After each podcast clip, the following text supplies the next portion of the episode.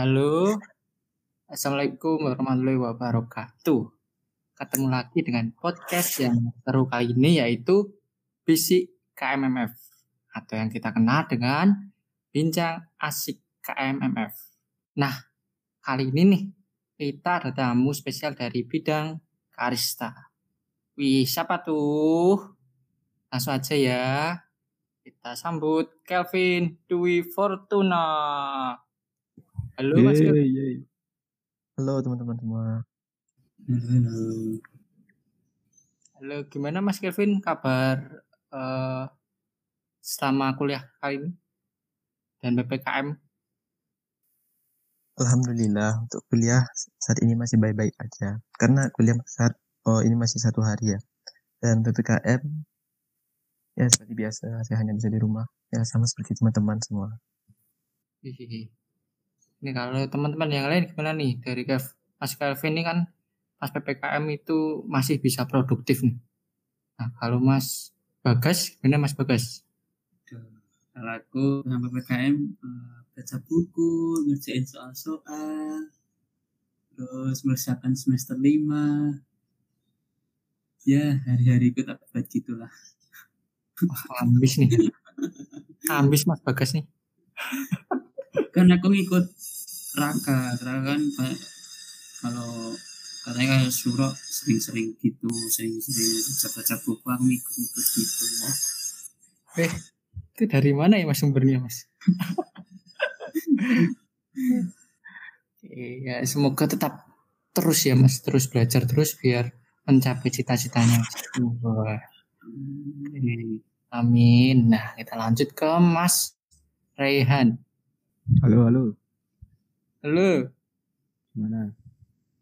gimana Mas? Kabar orang tua, kabarnya sendiri atau kabar doi gitu Mas? Iya. Doi nggak punya ya. Aduh. Buat orang tua tentu berarti alhamdulillah ya. Sehat walafiat. Hmm, akhir-akhir ini sih aja paling sibuk di apa mau persiapan apa buat lustrum farmasi kan itu sih sibuknya itu doang Kemarin habis tag video ya Mas. oh, iya sekarang juga tag podcast ini Waduh. Ibu ya Mas. Oke, alhamdulillah dari Mas Rehan udah cerita ya mengenai kesibukannya yang sangat sibuk tapi bisa diatur ya waktunya. Ini mantap. Ini bisa ditiru ya teman-teman kalau cara ngatur waktunya gitu ya. Widih ya, mungkin kalau aku ya, sekarang kalau aku mungkin untuk kabar ya, mungkin kemarin baru ada ya musibah tapi alhamdulillah eh, Allah masih sayang dengan saya dan keluarga dan eh, masih bisa untuk menjalankan aktivitas seperti normal. Eh, Oke, mending kita langsung aja ya masuk ke podcast kali ini yaitu eh, aku sebe- sebelumnya nih punya satu ungkapan ya yang berhubungan dengan apa yang kita kerjakan sama PPKM kali ini. Dan juga kita dengar nih kalau PPKM ini kan katanya diperpanjang kan ya. Nah itu, wah pengen tahu nggak nih apa tuh ungkapannya? apa-apa PPKM.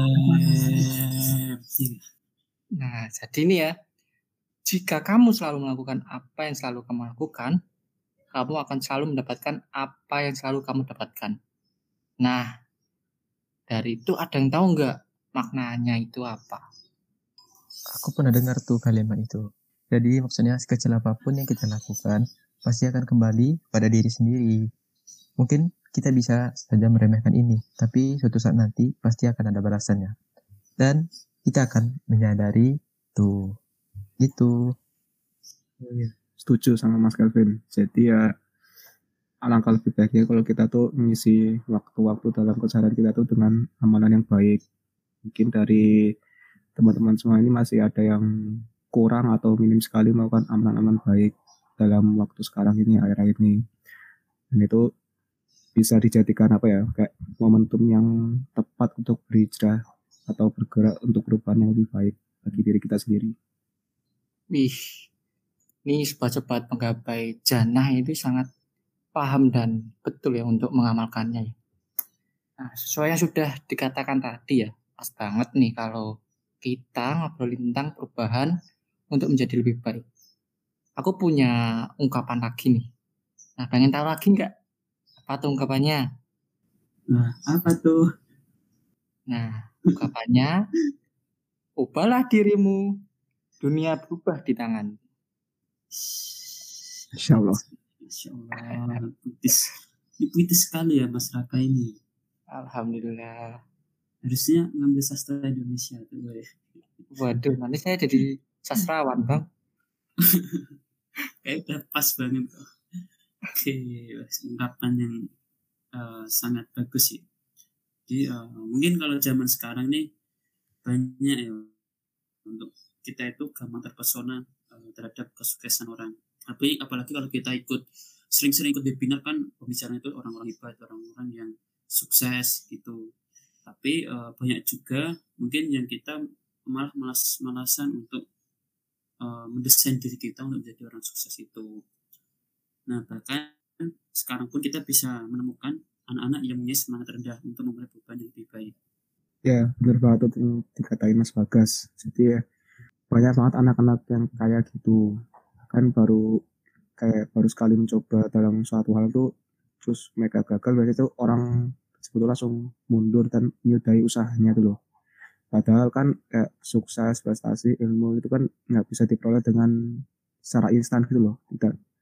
Ya, jadi sukses, prestasi, ilmu itu perlu dicapai dengan kesungguhan, upaya, dan doa. Kayak pepatah sih, ada pepatah kita dengar, a journey of a thousand miles begins with a single step. Artinya tuh ya, sebuah perjalanan ribuan mil itu dimulai dengan satu langkah.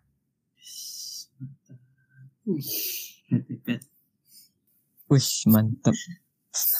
mantap nih Mas Raihan. Eh, aku juga punya cerita nih dari Bang Emil. Eh, mantan, mantan Menteri era Soeharto. Jadi beliau termasuk orang yang kurang setuju dengan pola perjuangan eh, mahasiswa belakangan ini yang masih meniru gaya lama. Jadi mahasiswa turun demo dan membuat suasana ricuh itu sudah ada sejak tahun 1960-an. Nah, jadi jika ada mahasiswa masih hobi demo dan merusak fasilitas umum, maka itu kemunduran. Kita bisa lihat Soekarno, ketika usia 23 tahun, dia seorang mahasiswa. Dia fokus dan tekun sekali dalam belajar dan berorganisasi. Terus tiba saatnya pada usia 40 tahun, dia bisa menjadi Presiden Republik Indonesia. Anak muda secara umum memang belum saatnya memimpin saat ini, tapi berlatihlah menjadi pemimpin sejak dini. wih, mantap kali ini Mas Calvin ya. Ben- sebenarnya ya, dari sini tuh kita udah tahu nih hebatnya Islam.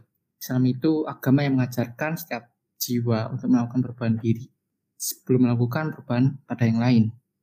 Nah, baik untuk keluarga, apalagi masyarakat. Setelah selesai merubah diri sendiri, maka insya Allah akan bisa menjaga warga sendiri. Dan Allah telah memperingatkan dengan tegas bahwa setiap muslim itu wajib menjaga diri dan warganya dari ancaman atau bahaya api neraka. Mantap. Jadi eh, mungkin Islam itu identik dengan perubahan diri dan keluarga bukan? Iya benar Mas Bagas. Jadi kayak yang sudah tertera dalam surat At-Tahrim ayat 6 yang intinya tuh kita sebagai orang-orang yang beriman peliharalah diri kita dan keluarga dari api neraka yang bahan bakarnya adalah manusia dan batu. Nah, maka dari itu, jika kita kaitkan dengan pandemi ini, agar pandemi berakhir itu kuncinya di diri kita sendiri. Konsepnya itu sebenarnya sederhana. Ketika kita ingin merubah situasi bangsa dan negara ke depan, maka mulailah perubahan itu pada diri sendiri.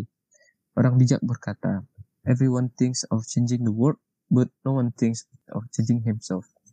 Wih, Wadidaw sekalian ya ngomongin perubahan. Hmm, sebenarnya itu eh, perubahan yang kalian rasakan sebelum dan sudah di KMMF selama setengah periode ini tuh apa sih? Kalau aku ya sebelum jadi KMMF sih eh, perubahannya ya dari dulu yang aku mungkin aku dari dulu dari SMA dari itu tuh nggak terbiasa masuk apa rohis dulu jadi baru pas kesempatan pas jadi mahasiswa ini tuh kayak ikut gabung organisasi keislaman jadi aku lebih menambah pengetahuanku tentang ya keorganisasian yang Islam Islami segitu mungkin dari teman-teman yang lain gimana nih perubahannya Oh, mungkin giliran aku ya. Sebelum di MMF, oh, aku masih merasa bingung sih untuk tetap istiqomah atau tidak di jalan Allah. Oh, soalnya banyak hal yang masih membuatku tergoda gitu. Namun, alhamdulillah di saat itu aku hampir melakukan kesalahan dan aku teringat dengan kata seperti ini. Oh, tetaplah istiqomah, pasti akan indah pada waktunya. Nah, terus dari hal itu aku terus menjaga diri dengan mengikuti KMMF hingga sekarang ini. Insya Allah, aku tetap berada, berada di jalan Allah. Doakan juga ya teman-teman. Amin. Jadi uh, benar kalau dikatakan sama Kevin ya tetap istiqomah uh, pasti akan ada pada waktunya. Hmm, oke. Okay. Tapi kalau dari aku nih, aku ini sebenarnya juga bersama dengan uh, Calvin tadi, yang mungkin masih ragu-ragu ya, karena uh, Allah ini kan pandai membolak-balikkan hati manusia, tapi juga tergantung uh, kita bisa menyelesaikan itu atau, atau tidak. Uh, mungkin ya kalau dari aku sendiri itu sebelum menjadi KMMF ya, aku tuh kurang terbiasa gitu ya, merasakan bagaimana sih suatu ukhuwah Islamiyah dan tali silaturahmi itu ada. Jadi eh, banyak yang masih mementingkan suatu golongan atau daripada saling mendukung keputusan bersama atau yang lebih kita kenal dengan hasil suatu musyawarah ya. Terus kemudian juga hmm, banyak pertikaian-pertikaian yang sebenarnya tidak perlu terjadi, tetapi banyak yang suka terhadap hal tersebut. Setelah uh, aku bergabung dalam KMMF ini hingga setengah periode ya, aku merasakan bahwa jadilah diri kita sendiri seperti yang dibilang juga oleh Mas Calvin tadi ya. Entah orang lain membicarakan baik atau buruk, jangan sampai hal itu membuatmu tidak bersemangat dan malah menurunkan produktivitasmu. Di sini aku bisa melawannya dengan mengingat bahwa yang di atas itu selalu mengawasi kita dan menolong kita, yaitu Allah Subhanahu wa taala. Dan juga meneguhkan di kolbu kecil kita. Masya Allah. Keren banget ya. Pengalaman-pengalaman dari teman-teman sekalian nih. nah mungkin dari dari apa yang sudah disampaikan teman-teman nih, mungkin aku mau apa ya? Kan pada podcast kan kita mau bahas tentang hijrah nih. Nah, dari aku sendiri mau nanya nih ke teman-teman semua nih hijrah menurut teman-teman tuh seperti apa sih arti hijrah bagi teman-teman sekalian? Oh, kalau dari aku ya, menurutku hijrah itu suatu hal oh, menuju sebuah perubahan yang lebih baik ya dari sebelumnya. Dan tetap meyakini bahwa kita akan masuk surga apabila kita dapat mempertahankannya. Nah, bagaimana yang lain nih? Hmm, benar-benar. Kalau dari aku mungkin tak kasih ungkapan aja ya Hijrah itu bukan tentang menyempurnakan diri, tapi tentang memperbaiki diri. Keren, keren. Sih, mungkin kalau yang lain, masyarakat kayak pinter tuh. Waduh. gitu. Waduh, kalau aku ya mungkin kalau aku tuh uh, kalau kita ingin berubah menjadi lebih baik karena Allah, hmm, maka Allah akan mengantar orang-orang baik untuk kita juga. Kalau dari aku sih itu sih. Masya Allah. Nah, dari definisi hijrah bagi teman-teman ini kan berarti kan ya aku mencoba menyimpulkan jadi hijrah itu kan mengajarkan kita untuk menjadi mukmin atau pribadi muslim yang sejati, menjadi penolong agama Allah dan juga berjuang untuk keluar dari kondisi yang sulit. Apalagi di masa yang seperti ini kan hijrah yang harus kita lakukan adalah bagaimana berjuang mengalahkan pandemi COVID-19 ini. Nah, benar nih. Jadi kita harus hijrah untuk berjuang melawan ini. Dari normal menjadi new normal. Dan berhenti dan menghentikan hoax dan provokatif. Mengambil peran masing-masing untuk bersama-sama berjuang. Sampai akhirnya kita menikmati kemenangan bersama. Menang melawan pandemi. Hmm, betul betul dan mungkin hijrah di tengah pandemi ini itu tuh bukan berarti lari dari daerah atau negara kita ya akan tapi itu ikhtiar untuk mewujudkan kondisi lebih baik. Jadi uh, kita nggak usah pindah-pindah negara ataupun liburan. Itu malah nggak boleh di masa pandemi ini. Yang terpenting itu menjalani aturan medis dan kebijakan pemerintah. Khususnya pemerintah Indonesia dalam melawan COVID-19 ini. Terus bergerak ke arah yang lebih baik dengan uh, komitmen dan konsekuensi yang harus dilakukan untuk berpindah dari keadaan yang buruk menjadi keadaan yang lebih baik. Itu dari kondisi yang sudah baik ini menjadi kondisi yang lebih baik itulah hijrah di tengah pandemi. Dan itu kita harus lebih baik bisa dari dalam maupun dari luar tubuh. Eh, masya Allah ya. Ini dari Mas Rehan, Gavin, Mas Bagus ini udah sangat bagus ya mengertikan apa sih arti hijrah. Mungkin kalau aku ya cukup meringkas saja nih biar nggak uh, salah kaprah gitu.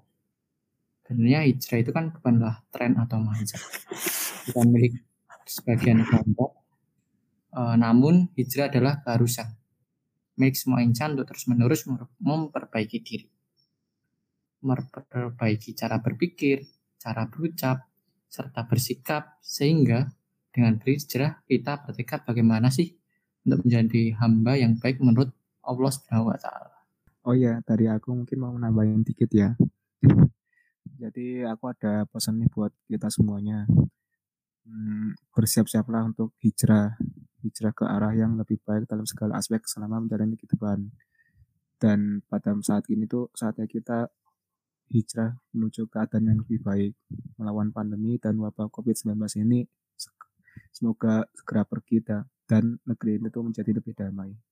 Amin. Amin. Uh, Alhamdulillahirrahmanirrahim ya kita itu udah nggak kerasan ya. Udah lama nih kita ngobrol-ngobrol tentang hijrah. Sampai kita tuh lupa waktu juga ya. Semoga dengan topik kita yaitu hijrah ini kita semakin memantapkan hati ya untuk berjuang dan istiqomah di jalan Allah hingga akhir hayat kelak ya. Hmm, karena aku yang membuka maka uh, aku tutup aja ya biar yang mau ada kegiatan bisa beraktivitas lagi tanpa ada gangguan. Terima kasih juga buat tamu undangan kita nih, Mas Kelvin Dwi Fortuna dari Karista. Uh, mohon maaf apabila dari kita kita semua ada kesalahan, mewariskan kebaikan, mengabadikan perjuangan, Wassalamualaikum warahmatullahi wabarakatuh. Waalaikumsalam. Waalaikumsalam warahmatullahi wabarakatuh. Waalaikumsalam warahmatullahi wabarakatuh.